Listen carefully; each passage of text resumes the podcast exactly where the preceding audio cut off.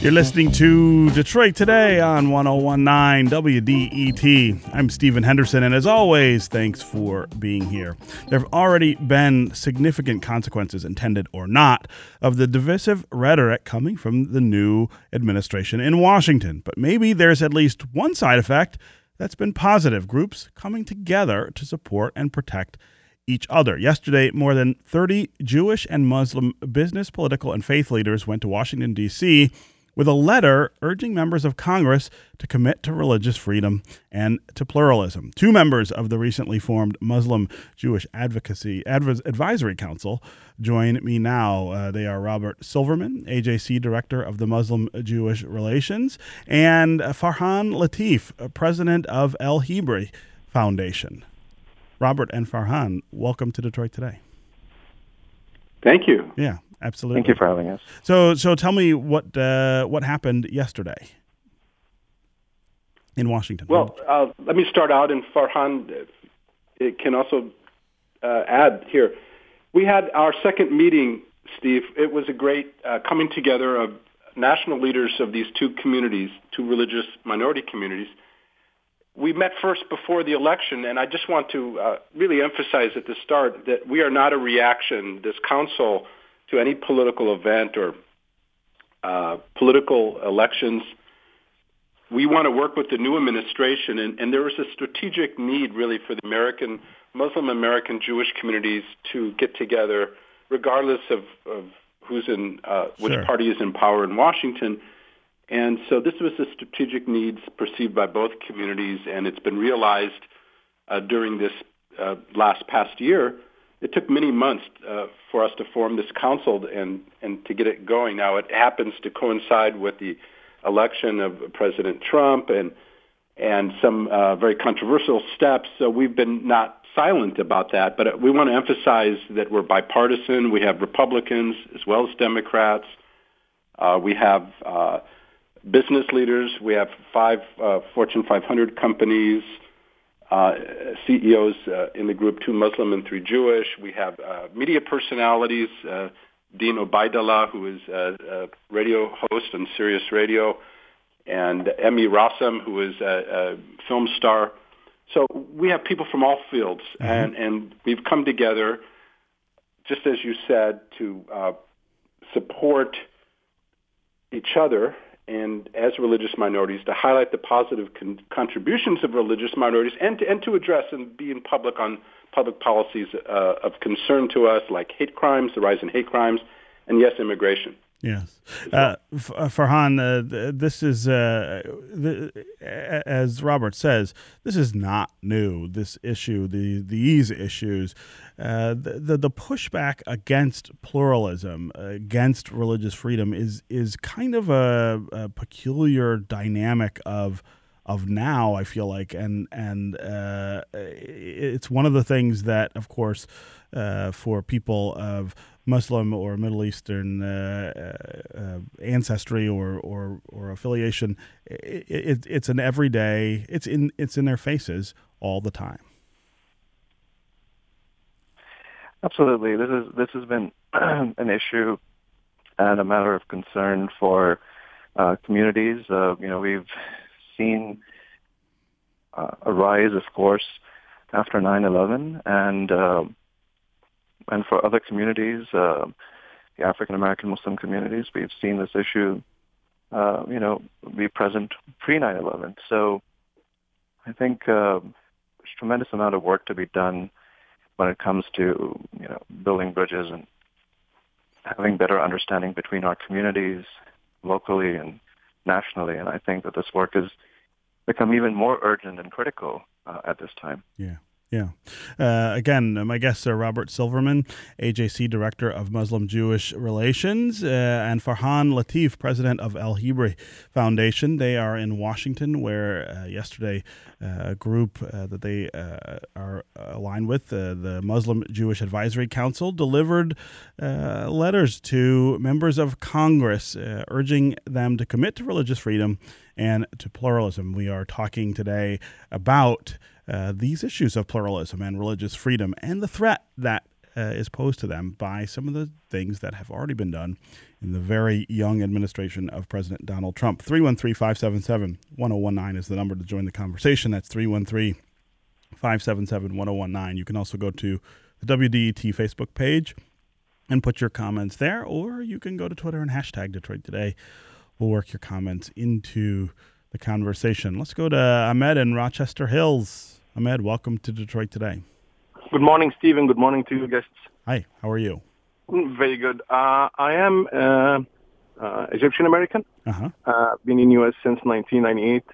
Uh, did my PhD in mathematics at Wayne State University, uh, and I work here in automation. Um, I just have a small, uh, a short story that kind of um, complement what uh, Saeed Khan uh, said at the end of his uh, talk with you. Uh-huh. Uh-huh. Knowing others usually um, help with our fears from the others. Um, you know, in Egypt, majority are Muslims, minority are Christians. So, but when I came here, it uh, it was the other uh, uh, the other way around. I was minority for the first time, and uh, you know, uh, celebrating uh, Eid, celebrating the month of Ramadan, all that is kind of uh, uh, very hard. So I started to feel the pain of minorities. Yeah. Uh, Yeah. I stayed here for four years without any visits to Egypt. Uh, the first visit was in, I believe it was in 2002, and I was riding a taxi cab, and I noticed that uh, uh, the the driver was uh, Christian, so he's minority. And the the first thing I did, I remember, is to ask him, "How do you feel it here? wow. Do you feel okay?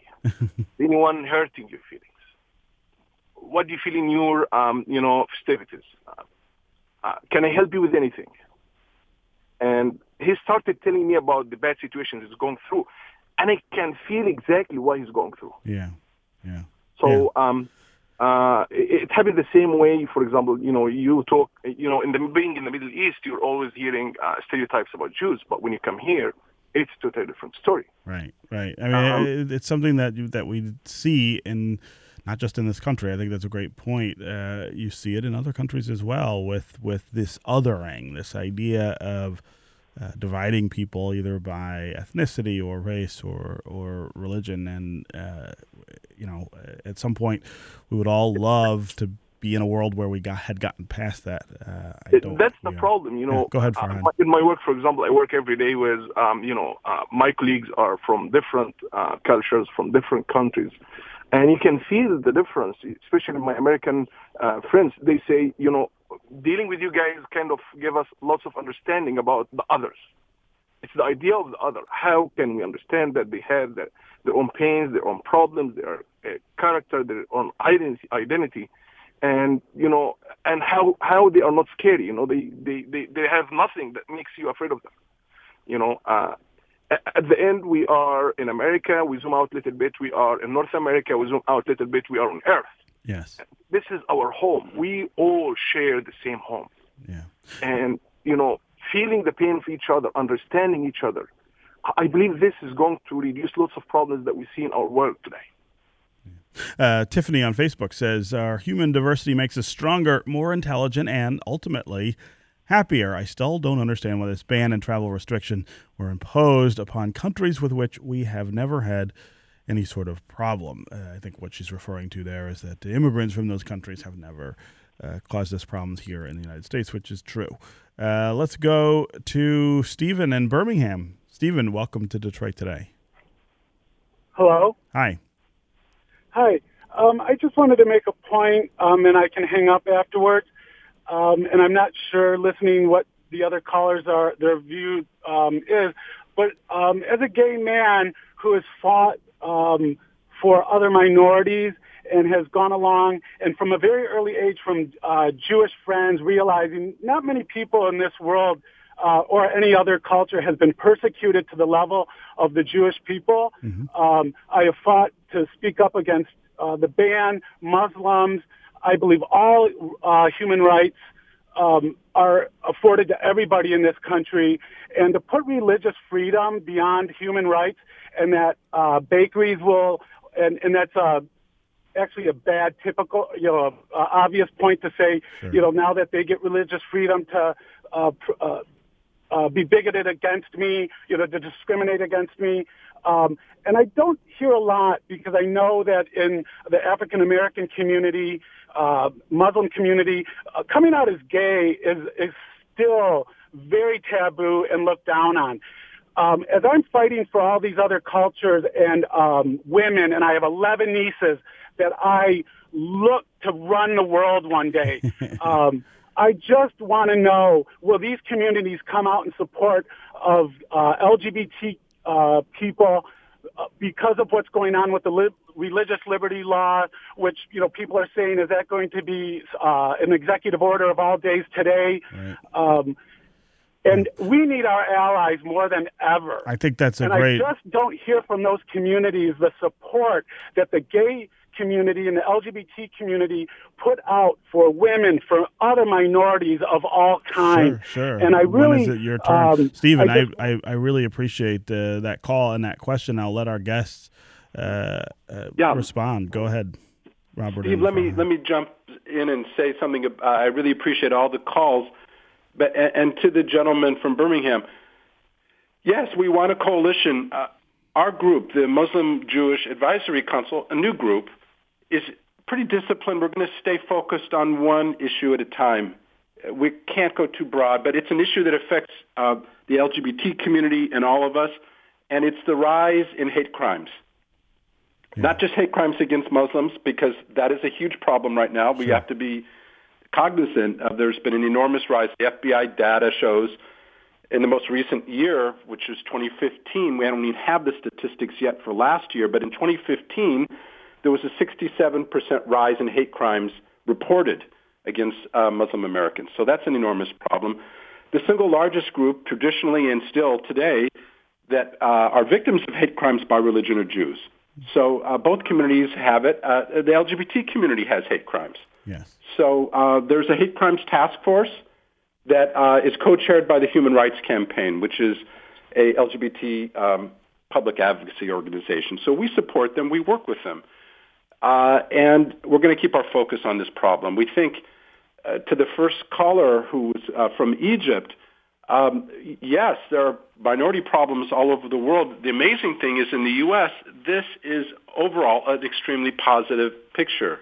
Minorities come here, contribute, become full citizens, and uh, that's the story of the country. and our two communities are very much rooted yeah. and celebrate our immigrant roots. And we're th- we think we're we're going through a blip right now, and it's the sooner I we can get out of true. this I uh, really bad hope that's, blip. Yeah, I really hope that's yeah. true. I mean, I, I, uh, uh, any sort of optimism I can muster is directed in that uh, in that uh, direction. But boy, I, it, it is a tough.